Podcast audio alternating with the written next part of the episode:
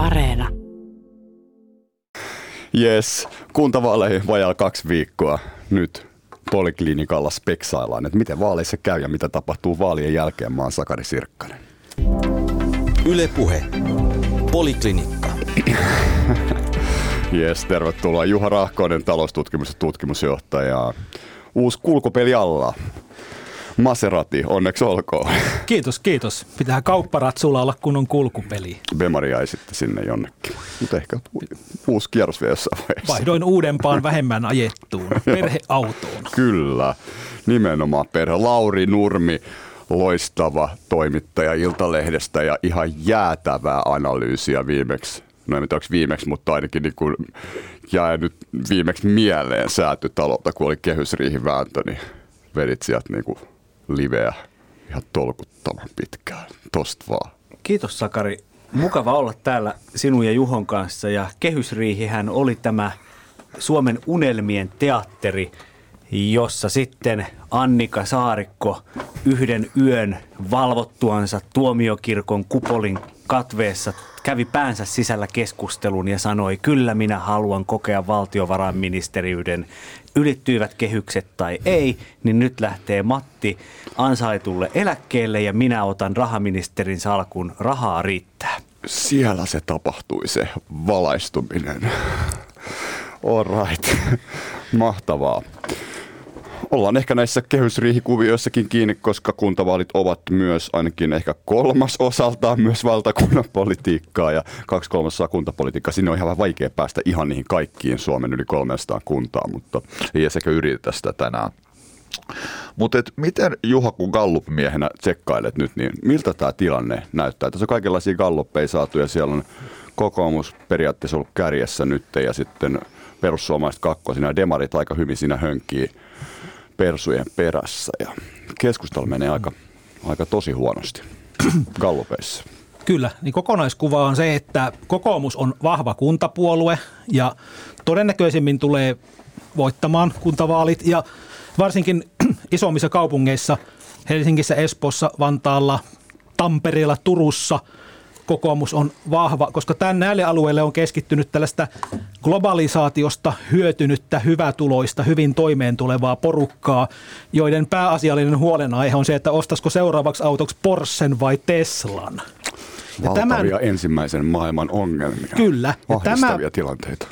Tämä puku, puku, porukka tota, niin vetää Helli Hansen puvussa ja sykemittari kourassa tuolla lenkillä ja etätöitä tekee ja – ikään kuin koronakaan ei ole tuloja vienyt sillä tavalla.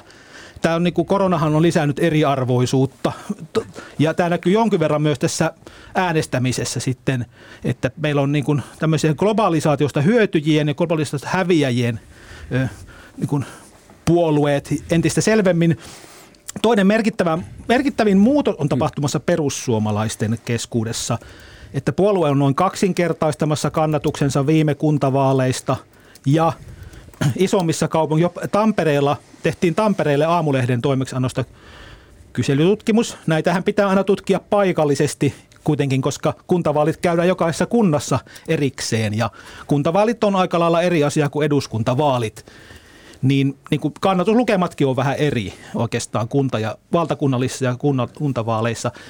Niin Kokoomus on ykkösenä Tampereellakin, demarit on siellä kakkosena, mutta perussuomalaiset olisi jopa kolminkertaistamassa kuntavaalikannatuksensa viime vaaleista, mutta e, sitten me mennään vielä muihin puolueisiin, niin vihreät on hiukan, hiukan alamaissa koko niin maassa. Samoin keskusta, että tässä on vähän eri syitä. Vihreillä on nuorehkot äänestäjät ja nuorehkot kaupunkilaisäänestäjät on kaikkein pahiten kärsinyt tästä koronasta – koronarajoituksista. Ne on apatiassa. Myöskään vihreiden tärkeänä pitämät asiat, ilmastonmuutos, ne ei ole nyt ollut ihan niin kuin ykkös, ykkösasiana tällä hetkellä. Ja sitten keskustaa kurittaa kaupungistuminen ja edes etätyöbuumi, mökkeilybuumi ei auta keskustaa, koska se etätyöbuumikin, se on kaupunkilaisten hyvätulosten hommaa, ne vaan sitten siirtyy sinne väljemmille vesille. Superanalyysi. Tuossa oli vielä mieleen se, että tuossa oli uutista jossain vaiheessa, että nuoria ei hirveästi kiinnosta lähteä ehdokkaaksi kuntavaaleissa, niin se varmaan korreloi myös sen kanssa, että vihreät eivät kenties löydä niin helposti sieltä listoilta oman näköisiään ehdokkaita. Sitten tässä on tämmöinen mielenkiintoinen tuota, asia kuin nämä paikallisvaalit. Eli näissähän äänestetään sitä tuttua talonmiestä tai sitten sitä luotettua, luotettua pappia, luotettua opettajaa. Ja näissä ylitetään kuntavaaleissa nimenomaan näitä puoluerajoja. Ja se puoluerajojen ylittäminen tässä äänestyskäyttäytymisessä tulee esille siten, että kuntavaaleissa menestyy se puolue, jolla on paljon ehdokkaita.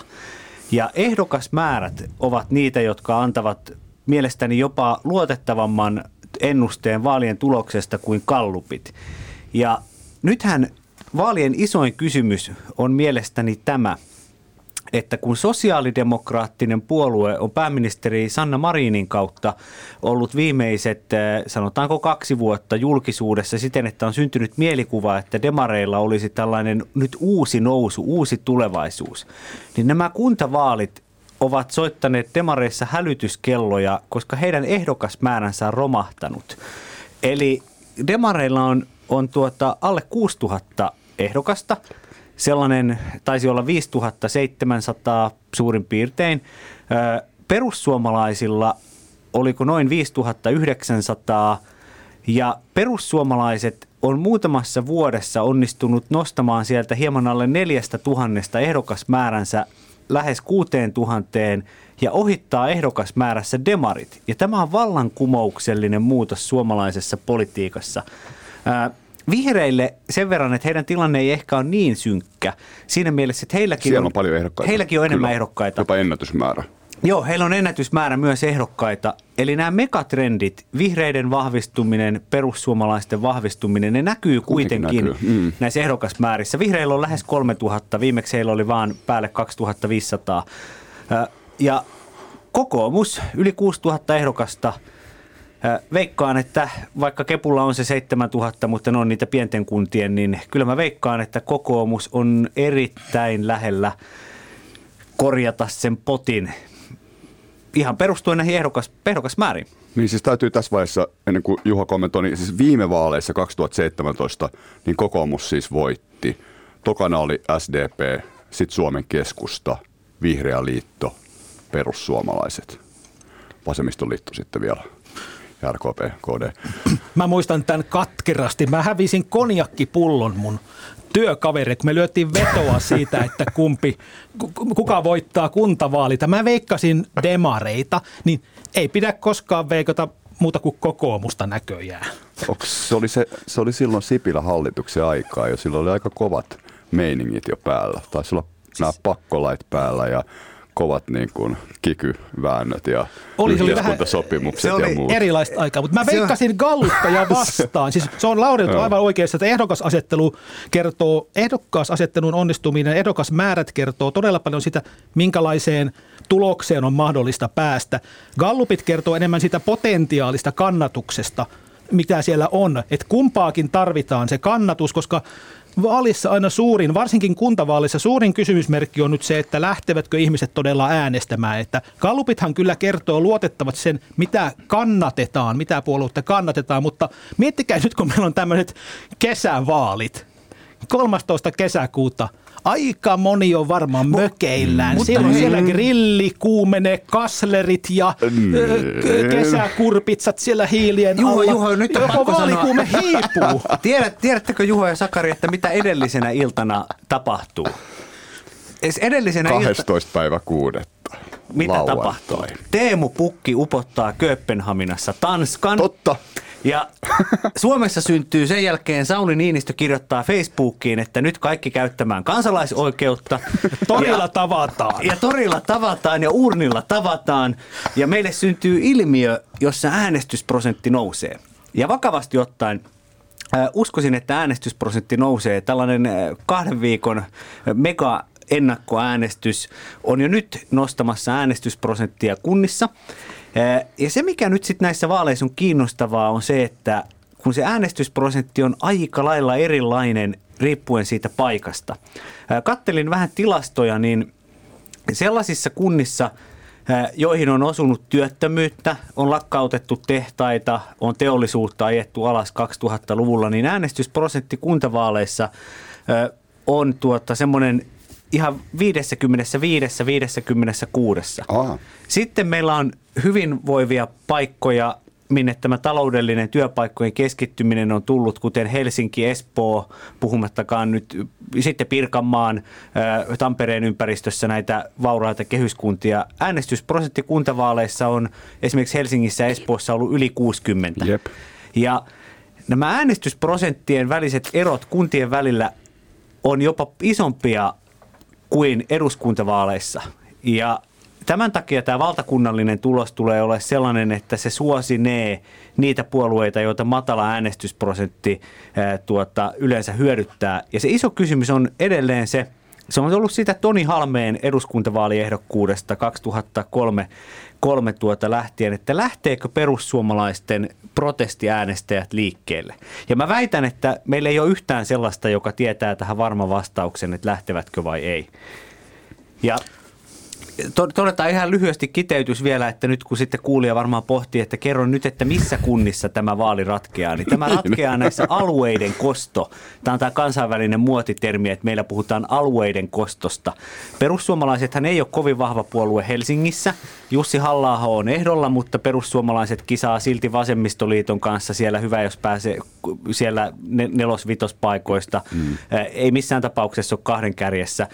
Mutta sitten Hyvinkää mennään tuosta rada, vartta vaikkapa pohjoiseen ää, tuota, 50 kilometriä, niin siellä perussuomalaiset kisaa ykköspuolueen paikasta. Eli nämä tämmöiset kehyskunta, kehyskunnista vielä vähän kauemmas pienet ja keskisuuret maakuntakaupungit ympäri Suomen perussuomalaiset kisaa ykköspaikasta ja niiden paikkojen, vaikkapa Hyvinkäitten ja Riihimäkien ää, tuota, ja sitten pienten kaupunkien äänestysprosentit ratkaisee sen, tekeekö perussuomalaiset pikkujytkyn vai sitten sellaisen tajunnan räjäyttävän potin.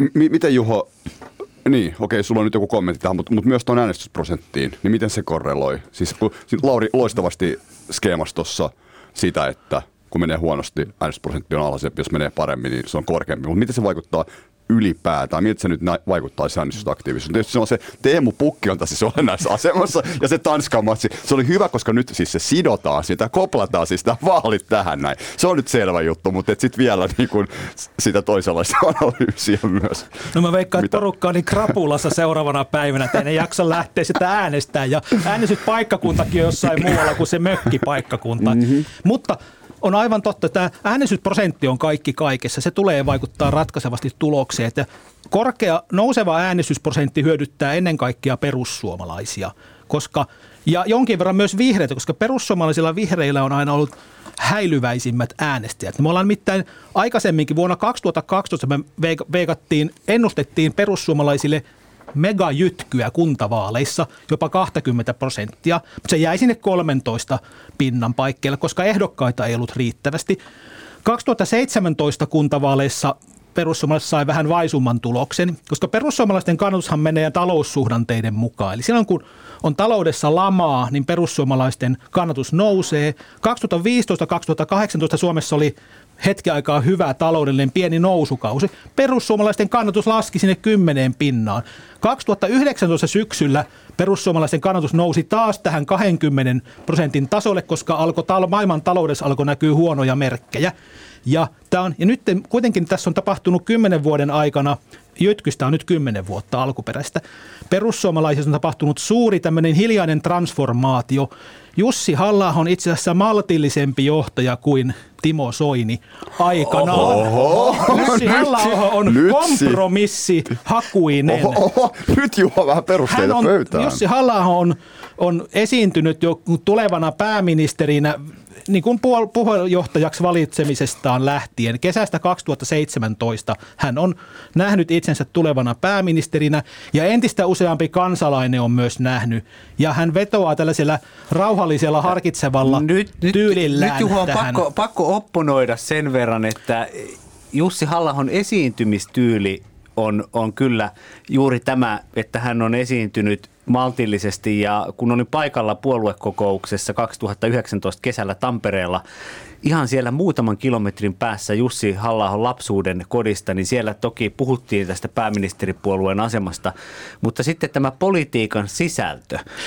Tuota, minun mielestäni Jussi halla on kyllä radikaali, radi, tehnyt puolueestansa radikaalimman kuin Timo Soini se, että halla esittää, että, että 3000 tai 3500 ihmistä euroa pitäisi olla raja sille, että maahanmuuttajataustainen ihminen saisi Suomessa asua, elää ja muiden, muita ei tänne voisi töihin päästää, niin se on esimerkiksi näissä kuntavaalien vaalikeskusteluissa tehnyt sellaisen railon tuota, muiden puolueiden ja halla välille, että minä kysyn, että ketkä meillä hoitavat vanhuksia, lapsia, ketkä meillä rakentavat taloja, ketkä meillä kuljettavat julkisia liikennevälineitä, ketkä meillä huoltavat tehtaiden koneita, ulkomailta tulevat huoltajat, jos tämä Jussi halla linjalle lähdetään. Mutta hei Lauri, muistat, tota, niin muistat sä vanhan Spritein mainoksen Image is nothing, first is everything. Sehän oli väärässä. Image is everything. Eli nimenomaan politiikassa on niin on, jos siltä näyttää. Ja tämmöiset imago-kysymykset. Mä tunnen erittäin monia perikokoomuslaisia konservatiivisia maakuntien rotariäjiä, jotka salaa ihailen, kyllä se Jussi, ollaan sitä Jussi Halosta, Allahosta mitään mieltä tahansa, niin kyllä se puhuu järkeä. Entäpä sitten tämä euroeron esille nostaminen eduskunnassa? Tuota, Jussi halla sai omalla puheellansa koko suomalaisen EKonkin takajaloilleen. Tiedän, että se, joka hallitsee diskurssia, anteeksi tätä akateeminen tuota hömppäsana, eli siis Saa siis tätä... käyttää. Siis tämä on politiikka, pitäähän niin, sen jostain ääniä saada. Niin tuota, niin tuota, no mutta kiteytetään. Siis mielestäni Jussi halla on radikalisoinut perussuomalaista puoluetta ja tehnyt, ja sen takia hän nyt puhuu tästä yhteistyömahdollisuudesta, koska hän ymmärtää, että tällä hänen politiikkansa sisällöllä ei ole sellaisenaan mahdollisuutta muodostaa hallitusta, ja siksi hän on ruvennut puhumaan maltillisesti. Ja tämä maltillinen esiintymistapa on osa tietenkin tätä hänen taktiikkaansa. Ihan lyhyesti näistä äänestysprosenteista, niin katsoin tuossa, niin tota, viime kuntavaaleissa Kotka – perussuomalaisille vahva teollisuuspaikka, satamakaupunki, joka on kärsinyt tästä rakennemuutoksesta. Kuntavaalien äänestysprosentti 53,6. Ja sitten jos ajattelee vaikka Kemiä, No siellä vasemmistoliitto on, se on ollut vasemmistoliiton tällainen Kyllä. viimeinen linnake. Mm-hmm. Kuntavaaleissa 55 äänestysprosentti Pohjois-Suomessa Kemissä, mutta sitten kun tullaan Helsinkiin, niin niin helsinkiläiset äänestivät jo viime kuntavaaleissa 61,8 prosenttia oli Helsingin äänestysprosentti. Ja nämä on, nämä on huiman isoja nämä erot, erot tuota, kun katsoo siinä, että miten ihmiset kuntavaaleissa käy antamassa äänensä. Niin, ja taisi olla kuntavaalissa, taisi olla joku 59 suunnilleen se 58,9. joo. Hei, mä sanon tähän väliin, tota, kun tämä on podcasti, niin ketä, ketä me ollaan, niin jatketaan sitten keskustelua. Eli Juha Rahkonen taloustutkimuksesta, Lauri Nurmi Iltalehdestä, yes. Yle Puhe. Oh, tämä meni nyt persuin tämä keskustelu. Pakko ottaa persusta vielä yksi, yksi näkökulma. Tämä oli kiinnostavaa. No ehkä sen verran vielä, kun se oli siis tämä, niin kuin, tämä ei liity varsinaisesti kuntavaaleihin. Musta oli, niin kuin, se oli kiinnostavaa siis halla tämä, tämä tota, viikonlopun puhe siis puoluevaltuustossa, jossa hän niin kuin linjasi tänne niin kuin selkeästi tänne oikeistosuuntaan siis talouspolitiikassa ja työllisyyspolitiikassa. Ei nyt varsinaisesti ottanut esille suoranaisia työttömyysturvaheikennyksiä, mutta kuitenkin nosti esille, esille sen niin kuin yhteistyön helppouden enemmän sitten oikeistopuolueiden kanssa, jossa hän niin kuin epäilemättä viittaa sekä kokoomukseen että keskustaan ja sitten puhuu niin EU-fansuttelusta ja kaikista muusta kivasta, mutta ei siitä, että saataisiin tätä julkisen talouden tasapainoa kuntoon sitten yhteistyössä vasemmistopuolueiden kanssa, niin okei, kuntavaalit ei ole mikään valtakunnallinen vaali, mutta tämä oli se kiinnostava ulostulo, kun Lauri tuossa viittasi siihen niin kuin halla mahdollisuuksiin ja kun hän, miten hän näkee yhteistyön eri kentässä, niin miten te tämän näette? Minusta tämä oli kiinnostava ulostulo. No perussuomalaisten kannattajaprofiili on se avainsana tässä. Se on siis pienyrittäjien, duunarien puolue. Siellä on hyvin paljon työelämässä olevia veronmaksajia ja perussuomalaiset on Suomen johtava verokapinapuolue. Mielipidetutkimusten mukaan perussuomalaiset suhtautuu verojen korottamiseen jopa kielteisemmin kuin kokoomuksen kannattajat, jolloin perussuomalaisten kannattaa vetää oikealta ohi. Mm, Samalla ne, nake, ne mm. nakertaa kato, tota, kokoomuksen liikkumatilaa. Tähän asti kokoomus on voinut purjehtia kohti keskustaa, olla jopa keskusta vasemmistolaisia painotuksia, niin kuin nähtiin Jyrki Kataisen kaudella, koska sillä ei ollut kilpailijaa oikeistossa. Ja nyt halla ja puolueen strategit on ymmärtänyt, että kannattaa pistää sinne oikealle ikään kuin se kilpailu ja sillä tavalla rajoittaa mm. pahimman kilpailijan kokoomuksen toimintaedellytyksiä. On, on, onko tämä Lauri tätä oikeisto-vasemmisto blokkiutumista, Ruotsin mallia ja Tils Viidare? Se näyttää, se näyttää hyvin vahvasti Suomen tieltä mukaillen tällaista vuoden 1968 tuota termiä, kun ajateltiin, että ei kai tuota Tsekkoslovakian tie tai toisen Ole maailmansodan Suomen jälkeen ole. Suomen Mm. tie, ja onneksi ei ollut. Ja tuota, halla jos ajattelee, niin hän, kun luin tämän hänen lauantaina pitämänsä puheen, niin hänhän siinä taitavan poliitikon sanoin ei ikään kuin suoraan sanonut, että paikallinen sopiminen pitäisi lakisääteiseksi eli pakolla ja, ilman luottamusmiehiä väkisin runnoa läpi, mm-hmm. mutta hän kritisoi ammattiyhdistysliikettä ja totesi muun muassa, että vasemmisto on jäänyt oman itsensä panttivangiksi. Ja sitten hän vasemmistoa myös sivalsi siten, että ikään kuin ammattiyhdistysliike eh, tuota, ei ymmärtäisi sitä, että mikä on se tulevaisuuden suunta, eli vapaammat sopimiset siellä työpaikoilla paikallisesti. Ja tämähän oli tällaista hunajaa kokoomuslaisille ja keskustalaisille yrittäjille, jotka nimenomaan ovat pettyneitä siihen, että heidän omat puolueensa eivät ole pystyneet viemään tätä paikallista sopimista eteenpäin. Tämä paikallinen sopiminenhan siis suomeksi tarkoittaa sitä, että työpaikkakohtaisesti sovittaisiin toisin kuin valtakunnallisessa työehtosopimuksessa.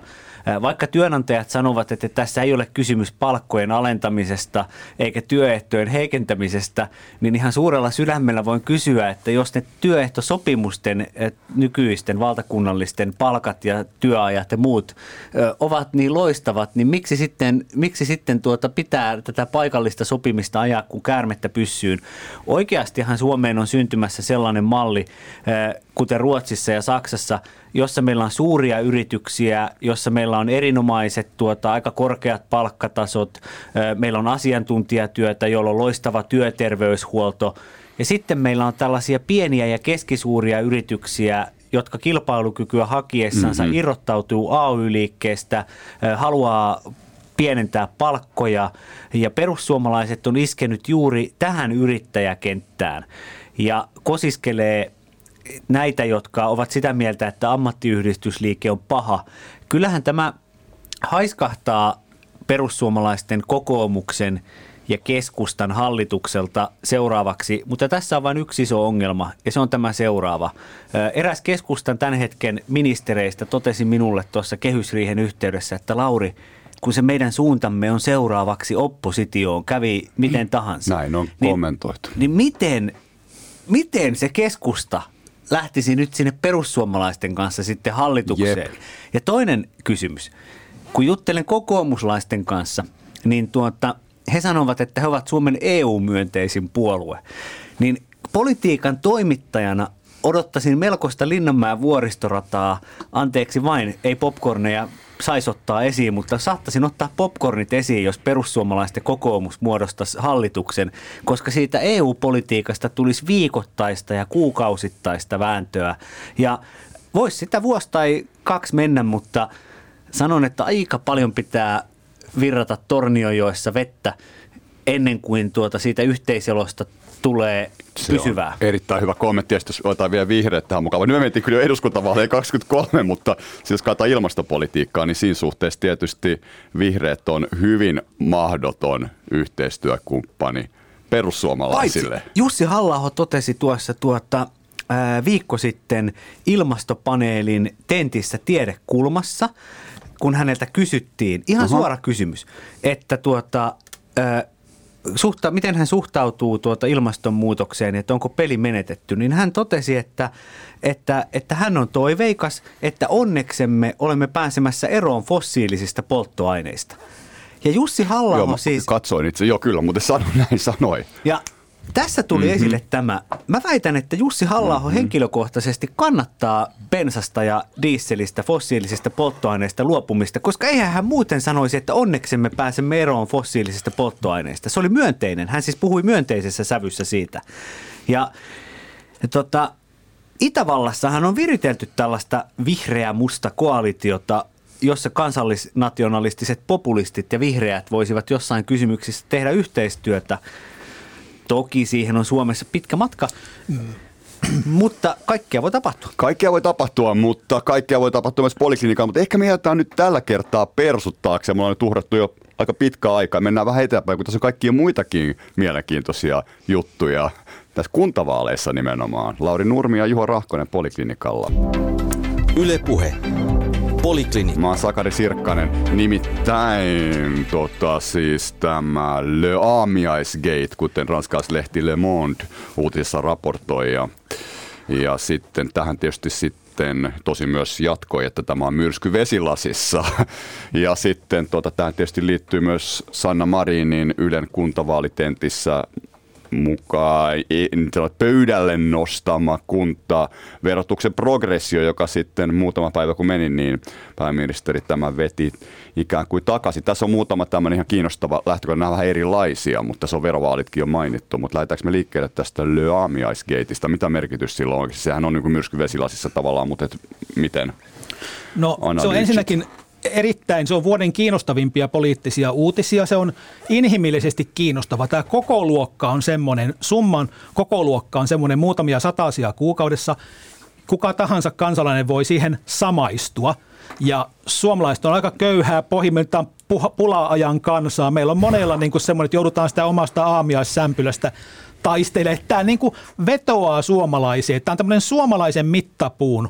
Muualla sitten, muualla puhutaan satojen tuhansien miljoonien kupruista, mitä nyt poliitikot tekee, niin täällä riittää tuommoiseen. Mä en vähättele tätä aamiaiskohua, enkä en puolusta enkä moiti Sanna Marinia, vaan tarkkailen ulkopuolisena sitä. Totean kuitenkin vaan, että tässä nyt saattoi käydä niin, että Sanna Marinin teflon pintaan tuli semmoinen särö, että sen takia saattaa käydä niin, että aamiaismunat ja pekonit palaa pohjaan. Juho, Juho on tuossa oikeassa. Öö, sen verran ehkä laajentaisin, että miksi tämä on näin iso kysymys, niin on osittain siksi, että se särö siihen teflon pintaan tuli jo aikaisemmin kuin koronatoimissa. Eli kananmunat pääs palaamaan jo ne, vähän ne, pohjaan. Ne paloivat jo pitkin talvea Joo. aika lahjakkaasti, kun sanottiin, että ensin yritettiin ajaa näitä kovat toimet ja, ja ulkona liikkumiskiellot ja sen jälkeen tuota hallituskumppanit uunotti Mariinin antamaa esityksen eduskunnalle, joka raateli sen aivan riekaleiksi ja sitten oikeuskansleri Pöysti oli vielä neuvonut pääministeriä julkisuudessa, niin, niin Marin oli ikään kuin Marinin lähtökohdat tähän koko uutisointiin olivat erittäin, erittäin huonot. Ja, ja nyt mä haluan tuoda esille sen, äh, ihan henkilökohtaisesti niin kuin kahden, kahden tuota tyttären isänäkin, niin kun paljon tulee sitä palautetta, että, että 35-vuotias nainen, että miksi siitä pitää näin kirjoittaa, kun tämä ei ole arvoisat kuulijat sukupuolikysymys. Jos meillä pyritään pääministeriksi, niin silloin myös se on Suomen vaativimpia, ellei vaativin työtehtävä. Silloin sitä tulee arvioida ihmisen kykyjä ja ominaisuuksia sen mukaan, miten hän suoriutuu tässä työssä. Ja Marinilla talvella Esimerkiksi piti jo viime syksynä rajaturvallisuus laittaa kuntoon, mutta keskustan kanssa STP riiteli niin paljon hallituksessa, Krista Kiuru ja Mika Lintilä, että he eivät saaneet annettua lakiesitystä rajaturvallisuudesta. Ja nämä tapahtumat vaikuttivat täällä taustalla. Ja tämän takia nyt sitten sosiaalinen media täyttyy tällaisista voi Mariin, mm. eli voimariinipakkauksista.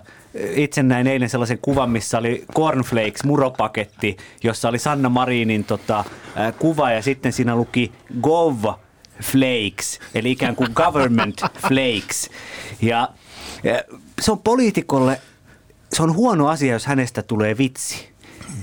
Pitää osata nauraa satiiria, itselleen, niin. pitää osata niin. nauraa itselleen, mutta sitten se on hienosyinen se raja, miten paljon se hyödyttää, miten paljon se vahingoittaa. Että mä oon, Aika karmeeseen saumaan tietysti tuli nyt kuntavaalien alla. Se on joka tapauksessa selvä asia. Mutta me ollaan eletty niin pitkään huumorin tajuttomassa latiste- la- latistetussa ilmapiirissä. Siis että miten niin korona-aikana korona. vai? Älä nyt, ei Joo, voi pelkkää olla. juhlaahan tämä on ollut. Eli kyllä tämmöistä satiiria nyt vihdoinkin kehdataan tehdä jostakin vitsiä vääntää. Et kyllähän elämä on semmoista, eihän tätä jaksa, jos ei pysty lyömään, lyömään välillä asioita le- leikiksi ja lyömään. Ja se on ihan totta, mitä Lauri sanoi, että tämä ei todellakaan johdu Marinin henkilöstä. Koska kyllä edelliset pääministerit Sipilä, Stubb, Katainen, kyllä niitä vedettiin kölin ali. Muistakaa, hei, Vielä muistakaa, pahemmin. Jyrki Boy. Kyllä, Kuka muistaa Jyrki muista, Boy? muista. Siis kyllä tämä on itse asiassa vielä pientä verrattuna. Siis vähällä on päässyt. Ja myös vaikka Aleksin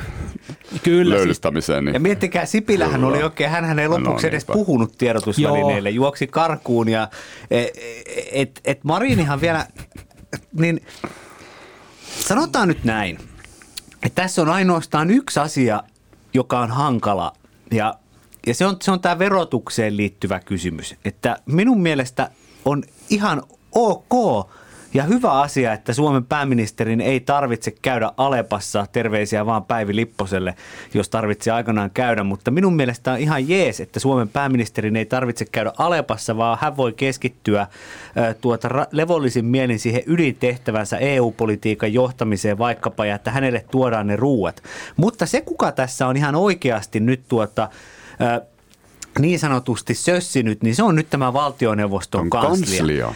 Ja, ja tuota, kun meillä on tuloverolaissa pykälä 72, ja siinä todetaan, että verovapaaksi on säädetty pääministerin asuntoetu ja siihen liittyvät palvelut.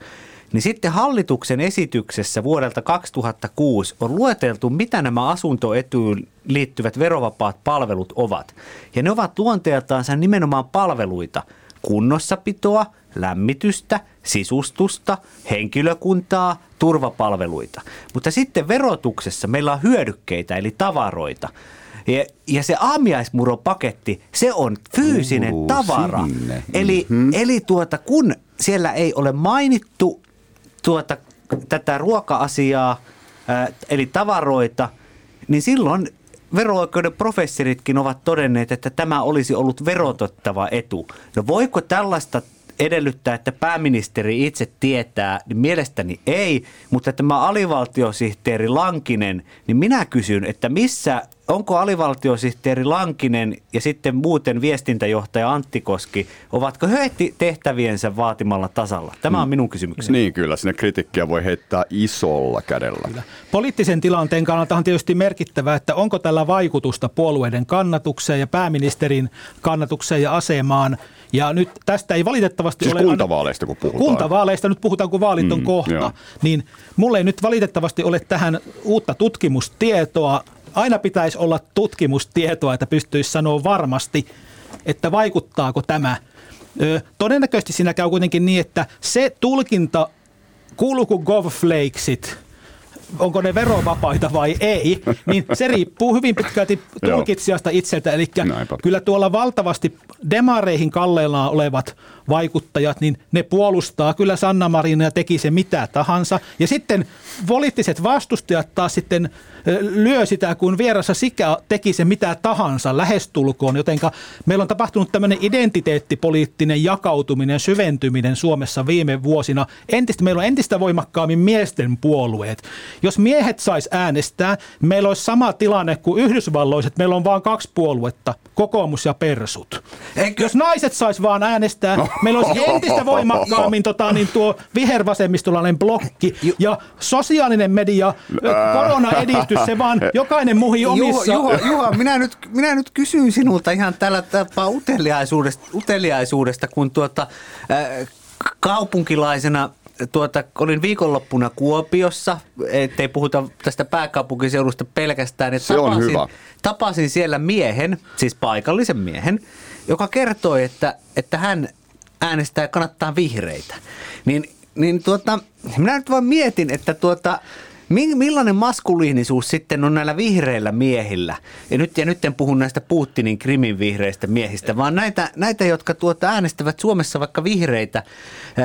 Ja sitten kun tullaan tähän Helsinkiin viitataan, niin Liike Nyt, tämä Jalliksen porukka, niin, niin tilasi Kantar-tutkimusyhtiöltä joka, niin tuota, kyselyn siitä, että mikä on kuntavaaliehdokkaiden puolueiden potentiaali Helsingissä ja myös pormestareiden ikään kuin potentiaali. Nyt tulee uutta tietoa. Kuunnelkaa ja podcast- ja radion kuuntelijat. Kun, kun helsinkiläisiltä kysyttiin, tässä on 800 vastaajaa tässä yes. kyselyssä ja se on tutkimusyhtiö Kantarin tekemä. Niin kyvykkäimpinä pidetyt pormestariehdokkaat helsinkiläisten keskuudessa Anni Sinnemäki 29 prosenttia, Juhana Vartiainen 26, Nasima Rasmuar 26, Harry Harkimo 18. Niin Tämä kokoomuslainen Vartiainen häviää niin Anni Sinnemäelle kuin Nasima, Ras, tai, ja Nasima Rasmuarsin kanssa anteeksi tasoissa, mutta mm. häviää Anni Sinnemäelle. Niin kyllähän siellä miehiäkin on näillä punavihreillä. Siis en mä sitä tarkoittanut, että, että kukaan mies ei äänestä punavihreitä, mutta tilastollisesti voimasuhteet on sillä tavalla, että erittäin paljon suuri osa uh-huh. naisista on kallellaan punavihreisiin ja enemmistö, nimittäin nythän tämä meidän tekemässä kyselytutkimuksessa niin Helsingissä, niin Jussi halla on sitten on, on miesten keskuudessa itse asiassa suosituin, tai siis hän oli suosituin, äh, suosituin poliitikko, Mutta tiedätkö, mikä luotetuin hy- poliitikko miesten keskuudessa. Mutta tiedätkö mikä on hyvä? Niin. Kuitenkin tiedän tämän, tuota, että tuota, olet, olet, olet, olet aivan oikeassa siinä, että miesten puolueet erottuvat ja sitähän on pidetty jopa huolestuttavana. Ihan niin kuin totesit, Se eriytyy että, koko ajan, tasa-arvon paradoksi. O, olen kanssasi ehdottomasti samaa mieltä, mutta nyt tulee se hyvä uutinen. Syntyvyys on tässä korona-aikana kääntynyt kuitenkin aavistuksen nousuun. Yes. Ja tämä tarkoittaa sitä, että perussuomalainen mies tai kokoomuslainen mies voi edelleen pariutua vihreän tai vasemmistoliittolaisen naisen kanssa. Kun ei muita ole oo. jep, jep. Juola tänään ja aika voivat, hyvä he voivat rakentaa tätä, he voivat rakentaa tätä okay. kuuluista suomalaista konsensusta, vaikka se Korpilammelle aikanaan jäikin. Mutta tota, siis arvostetussa Foreign Policy-lehdessä, se on muuten todella arvostettu lehti, niin siinä päiväkatsauksessa niin Marin kohu, siis tämä jos näihin aamiasmuroihin vielä palataan, niin pääsi tämmöisen lopun kevennysaiheeksi ja tosiaan Foreign Policyssa, niin Suomen sijoitus maailman vähiten korruptuneiden maiden top kolme listalla saattaa olla vaarassa, kun Suomen poliisi aloittaa esiselvityksen Marinin ateriakorvauksesta. Yle Puhe. Poliklinikka. Tähän on ehkä hyvä lopettaa tämä, mutta itse otetaanko lyhyesti, meidän pakko puhua myös keskustan tilanteesta, kun mua kiinnostaa kuitenkin se nyt vielä, vielä niin kuin Marinin kautta siihen, että kun ehdotetaan kuntavaalien progre- äh, kuntaveron progressio tästä sitten kauhisteltiin ja näin edespäin. Mä itse asiassa luin tuossa viime viikon lopulla tätä äh, Demarien siis vero-ohjelmaa vuodet 2018-2019. Siellähän ei ole siis tätä ehdotusta ja, ja tosiaan niin Marin sen tota, siis myöhemmin parin päivän jälkeen tota, no, niin sitten veti takaisinkin, mutta siis kyllä se siihen niin kuin klangiin sopii sikäli. Ja nythän niin kuin puhutaan niin kuin veroista nyt vaaleissa ja aivan varmasti puhutaan verotuksesta todella paljon eduskuntavaaleissa. Puhutaan pääomaverosta, puhutaan ansiotuloista, puhutaan alveista, puhutaan kiinteistöverosta, kaikesta tästä, koska jengi ikääntyy ja jostain pitää saada fyrkkaa tälle köyhtyvälle julkiselle taloudelle.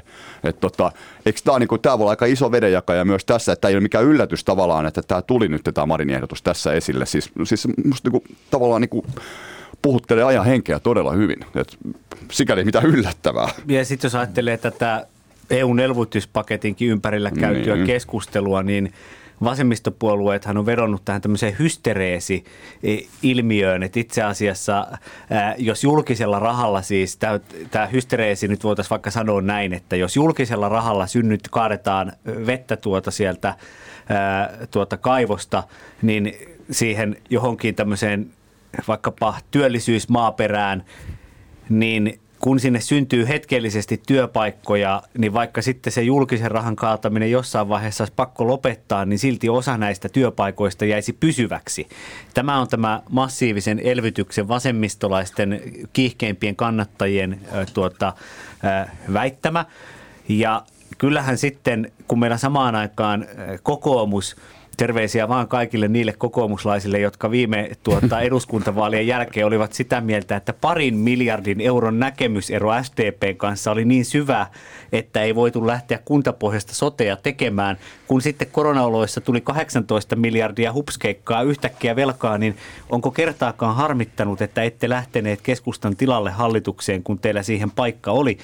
No ihan loppu, tähän lyhyt kiteytys verotus jakaa suomalaista yhteiskuntaa kahtia. Ja syy on seuraava. Yksinkertaisesti väestön ikääntyessä, jos ansaitset 3500 euroa ja siitä ylöspäin, niin jokainen ansaittu euro sen palkkasumman yli, niin siitä vie verottaja yli 50 prosenttia. Marginaaliverotus, eli keskituloisten ja hyvätuloisten rankaiseminen, mm.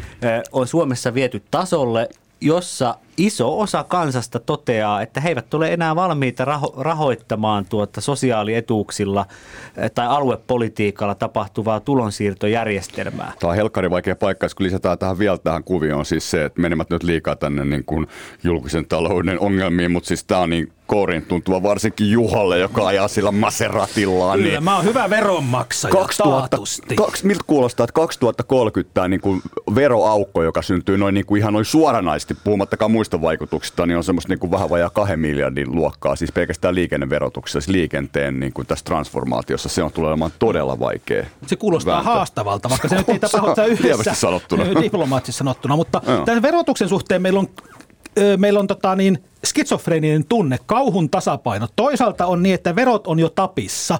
Siis ei oikein voida, siis se on ihan sietämätöntä se tavallisen ihmisen verorasitus, kun kaikki nämä autoilut, ostokset ja muuta perheen elät. Meillä menee tonni ruokaa kuukaudessa meidän lapsiperheessä. No, niin kuin näin kokemusasiantuntija. Sitten toisaalta taas on niin, että suomalaiset on huolissaan, enemmän suomalaiset on huolissaan tulojen epätasaisesta jakautumisesta ja koronakriisi on vain syventänyt taloudellista epä tasa-arvo. Eli toisaalta myös pitäisi pystyä oikeaan paikkaan elvyttämään. Ja mä oon sillä linjalla, että Suomen kannattaa olla Venezuelan tiellä. Eli kun köyhille pistetään rahaa. Vaalislogan. Kyllä. Se palautuu kulutukseen. Rikkailla se menee vaan osakkeisiin ja jää johonkin sinne veroparatiiseihin pyörimään, mutta koronaelvytys toimii parhaiten, kun sillä elvytetään niitä, joilla on puutetta rahasta, mutta on tarvetta kuluttaa ja kotimaiseen kulutukseen välittömästi fyrkat kiertoon. No niin, okei, muuten tuossa puhuttiin itse asiassa, siis toki tästä oikeasta falangista kysyn sinulta, Lauri, että kyllä toisaalta myös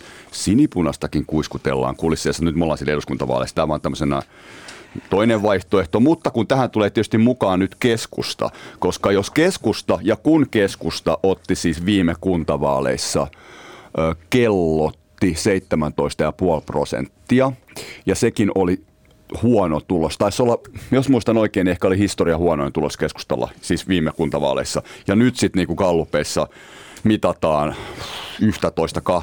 Annika Saarikko kuitenkin, saatiin turveratkaisu kuitenkin kehysriihestä.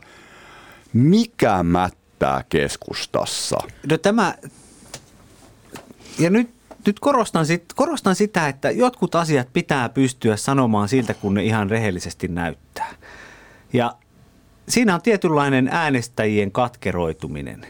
Ja tämä hallitushan tekee niin keskustalaista politiikkaa. Siellä on Makera, eli tämä maaseudun kehittämisrahasto, on pumpattu täyteen rahaa. Toissa viikolla tuli tuota lisätalousarvio, jossa tuota pistettiin esimerkiksi 1,1 miljardia suoraan erilaisiin hankkeisiin. Kävin sen hankelistan läpi. Siellä on monta sataa miljoonaa teihin, siltoihin, alueellisen niin kuin esimerkiksi vaikkapa koulujen eriytymisen ehkäisyyn, eli niin, että maakunnissa vaikka pienetkin koulut voivat jatkaa toimintaansa. Ja jos tällä politiikalla keskustan kannatus ei ylitä 15 prosenttia, niin minä sanon kaikille teille, jotka siellä kuuntelette, arvoisat radion kuulijat, keskustan haukkuminen on kohtuutonta. Ja sote vielä mukaan, Kyllä, maakunta, maakunta sote tulossa hyvin mahdollisesti, ei näytä nyt perustuslaillisesta Mutta näkökulmasta niin vaikealta. Tässä tuleekin nyt tämä, niin kuin Juho sanoi, että image is everything, niin kun ongelma on tämä, että Helsingissä juodaan lattea ja sitten tuota, vaikkapa pihtiputaalla juodaan juhlamokkaa. Ja kun se kahvi maistuu erilaiselta, niin väestömuuttoliike on kohdistunut jo Kainuusta, Keski-Suomesta, laajoista osista Savoa, laajoista osista Pohjanmaata kolmeen kasvukeskukseen, Turkuun, Tampereelle, Helsinkiin. Mediajulkisuus keskittyy näihin paikkoihin, tosi TV-julkisuus, kaikki tämä tällainen hypetys Maseratit sitten päätyvät ehkä neljännelle omistajalle sinne maakuntiin, kun niillä on ajettu 500 000. Mm. Tämä herättää katkeruuden tunteen siitä, että se oma Joskin. kotiseutu on autioitumassa. Ja, ja vielä nykypäivänä siinä Maseratilla, siinä Juha Maseratilla, sitä ei kukaan enää osta sinne neljännen kierrokselle, koska siinä vaiheessa tota, no, niin polttoainevero on niin korkea, että sille ei pysty ajamaan. Näin. Tai ja, dieselhän se oli se, mutta anyhow, ja diesel ihmiset, myös. Ne, se on kuumaa Äänestysurnilla mm ihmiset, kun heiltä kysyy, kuka, oli, kuka on heidän mielestänsä Suomen historian suosituin suurmies tai nainen, niin he eivät vastaa Mannerheimia, vaan tämä kansanosa sanoo Kekkonen. Ja he kaipaavat aikaan, jota ei enää ole. Ja vaikka heidän puolueensa, joka on muuttunut etujärjestöksi, MTK, MTK tuota tällaiseksi osasiiveksi, jos sallitaan pieni huumori, niin vaikka se tekee historiansa keskustalaisinta politiikkaa ja ulosmittaa maksimaalisesti sote-uudistuksessa miljardeja maakuntiin, niin omat äänestäjät hylkäävät sen. Eikä maakuntaveroakaan nähtävästi tule, koska se olisi rokottanut eniten keskustalaisia pieniä kuntia, mutta onko tässä niinku oikeasti riskinä? Siis tässä on iso, todella isot riskit. Näillä prosenteilla niin keskusta menettää todella paljon, jos noin toteutus vaaleissa, niin näitä yksinkertaisia enemmistöjä, joita edelleen keskustalla on, ja se vaikuttaa myös muuten näihin sairaanhoitopiireihin. Niitä on 80, eli, niin. eli 80 kunnassa tuota, Suomen 300 Manner-Suomen kunnasta, niin viime, viime kuntavaaleissa keskusta sai ehdottoman enemmistön, ja perussuomalaisethan on iskenyt tähän tällä kepumafia nurin. He on ihan puhuu kepu mafiasta. Ei sellaista nyt ehkä ole, mutta kyllähän sitä yrittäjät on jakanut vähän sulle mulle tyylisesti näitä julkisia urakoitakin. Ja siinä voi tulla sitten niin kuin vasta iskua. Tämä on, tota, tämä on onko tämä niin kuin asia, jota keskustan kentällä ehkä ei edes vielä, tietysti me ei tiedä, eihän nyt tuollaisia 13 vaalipäivässä, mutta jos nämä, todella nämä luvut toteutuu, niin se olisi aivan siis historiallisen surkea tulos keskustella katastrofi. Kyllähän se katastrofi on, sitähän mm. se tarkoittaa, mutta Lauri esitti hyviä niin analyysiä tästä keskustan tilanteesta. Mun täytyy tunnustaa, että tämä on keskustan alhainen kannatus on mulle, se on paradoksi ja mysteeri, että nostan kädet pystyyn. En ymmärrä, mistä se johtuu, että niin kuin todettu, niin täällä Suomessa tehdään niin keskustalaista politiikkaa kuin olla ja voi, ja Suomi on periaatteessa niin keskustalainen rakenteiltaan kuin olla ja voi, ja myös niin kuin yhdyskuntarakenne hajautuu, ihmisten asumistoiveet painottuu sinne, että enemmän haluttaisiin asua maakunnissa, ma, ma, tota maaseudulla kuin nykyisin. Ihmiset haluaa väljempää asumista. Se on voimistunut koronan aikana. Tätä on tutkittu. Ja kaikesta tästä huolimatta – että onko tässä joku semmoinen paradoksi, että ihmiset ajattelee, että tämä menee niin kuin kehittyy muutenkin tähän suuntaan, että siinä ei keskustaa enää tarvita. Vähän sama tämmöinen, että miksi vasemmistoliiton tai vasemmiston kannatus ei ole sen suurempi, koska hyvinvointivaltio on jo rakennettu ja muutkin, tavallaan onko sitten muutkin tekee tarpeeksi keskustalaista politiikkaa, joten keskustan kannattajan ei koe sitä niin uhkana. Ja sitten vielä yksi asia, tämä ihan sinne keskustan ydin sydänalueille – johonkin Ilomantsiin, Kainuun, Korpiin, niin tämä yhteiskunnan myönteinen kehitys ja etätyöbuumi, niin ei se kyllä sinne paljon heijastu. Joku, joku hattuvaara, Ilomantsin hattuvaara, se on semmoinen paikka, että kun siellä on vähän aikaa ja tulee idästä takaisin länteen, niin Joensuukin tuntuu New Yorkilta. Niin tuossa vielä se, kun, kun keskusta on nyt parkkeerannut itseään jotenkin, niin kuin, no ainakin, sitä ainakin vähintään noissa kulissipuheissa, että ensi vaalikaudella olisi opposition paikkaa – mutta et, et, et, kun siis, jos nyt on, jos kuitenkin kannatus on mennessä alaspäin, niin voisi ajatella, että siinä kuitenkin on, katsoa näitä niin yhteistyömahdollisuuksia. Niin eri, eri puolueissa katsotaan aika laajasti, että keskustan kanssa voidaan tehdä yhteistyötä, niin onko se kovin järkevää politiikkaa parkkerata sinne oppositioon, jos keskusta kuitenkin voisi jatkaa sillä linjalla, että, että se olisi puolue, jonka kanssa mon, suurin osa puolueista itse asiassa eniten, joiden kanssa voidaan tehdä yhteistyötä. Sehän on kohta kuin RKP. Se on paradoksi myös. Ei niin, kannata niin, mennä niin, se, on, se on kohta kuin... Ja, niin, ja kyllähän, kyllähän, kyllähän realiteetti on se, että, että jos tässä nyt vaikka kerrotaan, niin, niin tiedättekö mitä? Mm-hmm. Annika Saarikko pohjusti hallitusyhteistyötä demareitten kanssa jo ennen, edi, ennen edellisiä eduskuntavaaleja ohi Juha Sipilän, silloisen puheenjohtajan. Okay. Ja ja tuota, keskustassa oli sellaisia poliitikkoja, jotka oli sitä mieltä, että, että me mennään seuraavaan hallitukseen demareitten kanssa. Kävi vaaleissa, miten kävi. Ja, ja tota, tämä on sitä kuuluisaa politiikkaa, että kun sitä valtaa on tarjolla, niin mä haluan nähdä sen, mä haluan nähdä mm-hmm. sen kyvykkään kunnianhimoisen poliitikon, joka toteaa, että kun minun vuoroni olisi ministeriksi tulla, niin ei, mä olen nyt jalo, mä haluan oppositioon. Ja kyllähän se totta on, että eräs keskustalainen kansanedustaja totesi mulle hyvin tätä nuorempaa kaartia, niin tota, eduskunnan kahvilassa toissa viikolla, että hei Lauri, kato, että mä oon sitten se viimeinen keskustalainen kansanedustaja 2040-luvulla. Ja, ja, ja sitten, sitten mä katsoin, hän rupesi nauraa, mua rupesi kanssa naurattamaan. Mutta mä tajusin, että hänellä oli puhetta, puheessa totta toinen puoli. Mm. Että et hän ajatteli, että puolue tästä ehkä menee, mutta oma ura voi vielä jatkua parikymmentä vuotta eduskunnassa. Ja mikä siinä, senhän voi niin kuin edistyspuolue aikanaan niin lasketella sen koko laskevan uran poliittisessa historiassa niin hallituksessa. Seuraavaksi, jos keskusta saa vaikka, ne sai viimeksi 400 000 ääntä, nyt ne saa vaikka 300 000 ääntä, ehkä seuraavissa eduskuntavaaleissa voi saada sen saman 400 000, niin niin tota, sillä ei pääse pääministeripuolueeksi eikä enää todennäköisesti saa valtiovarainministerin salkkua, mutta kyllä siinä pari-kolme ministeriä saa. Ja sitten voi aina kiristää kehysriihessä, että jos ei nyt pumpata alueille rahaa, niin me lähdetään pois. Ja voi olla, että niistä tulee tämmöinen vaankielipuolue siihen, että ne on vuorotellen demareiden Nehän kanssa. on jo. Ja vuorotellen perussuomalaisten ja kokoomuksen kanssa. Mi- mi- mites vielä, ehditään ehkä sitä ihan lyhyesti, ennen kuin katsotaan vielä toi, että miten, miten vaaleissa käy, niin m- miten vihreiden asema? Vi- vihreät niin kuin vähän, ei, ei ole ihan samaa miinusta vähän. Tietysti tässä on ollut kovaa, niin kuin, tosi kovaa vääntöä nimenomaan keskustan kanssa hallituksessa. Kun ilmastotavoitteet oli aika kunnianhimoisia, tai on aika kunnianhimoisia hallitusohjelmassa, mutta niitä ei ole päästy välttämättä vihreiden äänestäjien näkökulmasta ihan toteuttamaan niin kuin pitäisi. Tämä on nyt vähän vihreiden kannalta semmoinen välikausi. Tämä ei ole ihan parasta. Vihreät on tulevaisuuteen suuntautuva nuorehkon väen tämmöinen eteenpäin, tämmöinen optimistinen Ja sinullahan on puolue. vihreä kravaatti, niin mä vasta huomasin. Niin kuin Hei, kuulijat hyvin näkevät, niin minulla on tämmöinen vihreä kravaatti Kyllä. tässä näin.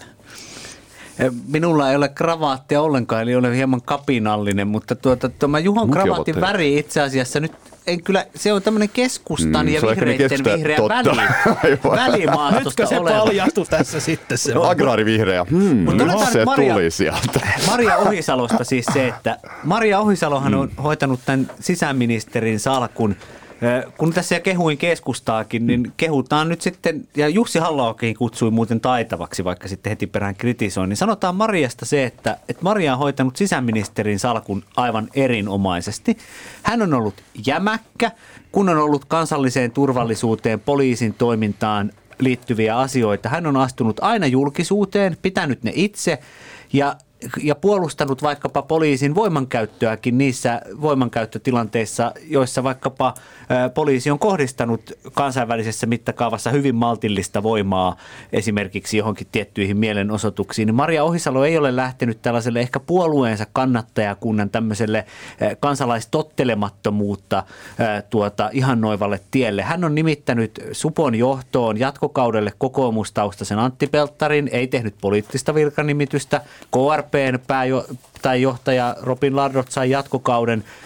Hän on tehnyt hyvin tämmöistä jämäkkää sisäministeripolitiikkaa, mutta kun se ongelma on se, että hänen omat kannattajansa eivät pidä sitä sisäministerin salkkua tehtävänä, johon he voisivat samaistua. Ja Miltä tämä- päin, niin juuri näin. Tämä on se surullinen juttu, ö, mille Maria Ohisalo ei voi mitään. Ja Toisaalta meillä on vihreä ympäristöministeri Krista Mikkonen, mutta tota, onko joku kuullut Mikkosesta jotain? ei Kuulin nyt ensimmäisen kerran. että, ja, ja tähän tulee se, ja sitten se, mikä Marialla on, että hän on nyt, vakavasti otetaan tämä, mikä hänen kohtalon kysymyksensä on. Hän on ehdolla Helsingissä kuntavaaleissa. Ö, esitän rohkean väitteen. Jos vihreät voittaa kokoomuksen, Sinnemäestä tulee pormestari, Ohisalo saa kohtalaisen hyvän äänituloksen, Maria Ohisalo turvaa jatkokautensa. Jos vihreät häviää ko- kokoomukselle, ei saa Helsingin pormestarin paikkaa, joka on symbolisesti tärkeä. Maria Ohisalon oma äänimäärä on pettymys. Vihreissä aletaan pohtia, kuka on Maria Ohisalon seuraaja. Ville Niinistön saappaat olivat Touko Aallolle liian isot. Maria Ohisalo on niihin, niihin haisaappaisiin astunut sopivammin, mutta hänkin tarpoo tällä hetkellä siellä Koijärven suossa. Mm, Okei, näin on to, tosi kiinnostavaa, mutta tota, nyt meidän aika alkaa loppua. Meidän on pakko ottaa tässä loppuun vielä se, että miten näissä vaaleissa nyt käy. Mehän vähän sitä pohjustettiin tuossa alussa. Ja mitä merkitystä silloin jatkolle?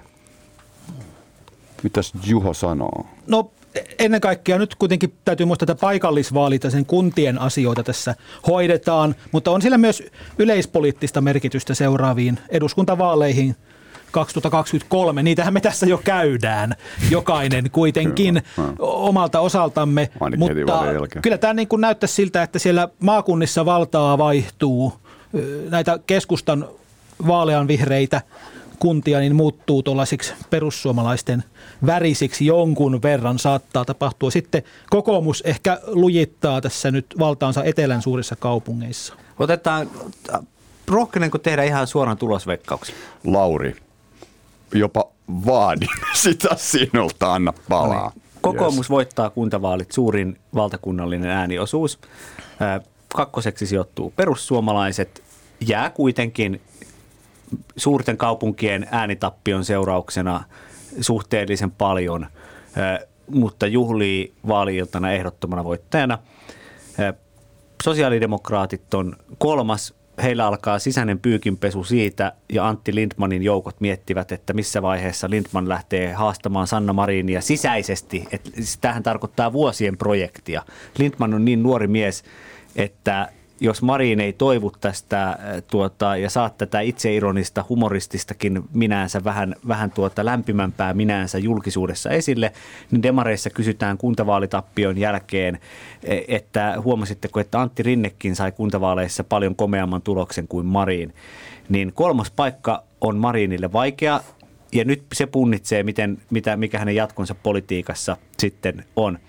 Neljänneksi eniten ääniä saa siksi, että pienissä kunnissa kuitenkin äänestetään paljon ja keskustellaan paljon ehdokkaita, niin keskusta saa neljänneksi eniten ääniä. Ää, Sitten tuota, mutta vihreät tulee valtakunnallisessakin äänimäärässä jo lähelle keskustaa ää, ja keskustassa tuota, voimistuu halu siitä, että kun maakuntahallinto on hyväksytty eduskunnassa, siitä voidaan varmaan puhua toiste, niin syksyllä keskusta voi nostaa kytkintä hallituksesta. Ja lopuksi vielä sitten veikkaus Helsingin pormestarin paikasta. Niin. Vastoin, kalluppe, vastoin kallupeja, tosin on aika tasaisia olleet. Vihreät voittaa kokoomuksen ja perustelen tätä seuraavalla. Perustele lyhyesti. Aika Jallis loppuu. Harkimon osti Hesarin etusivun. Sheriffi. Se, seriffi käy massiivista kampanjaa. Liike nyt vie sen verran ääniä kokoomukselta, että vihreät voittaa Ja kuntavaaleissa. meidän aika loppu. Tämä on mahtava lopetus. Ihan pakko kiittää ihan mieletöntä analyysiä jälleen kerran. Lauri ja Juho, kiitti. Nähdään. Yes. Yeah. Yle Puhe. Poliklinikka.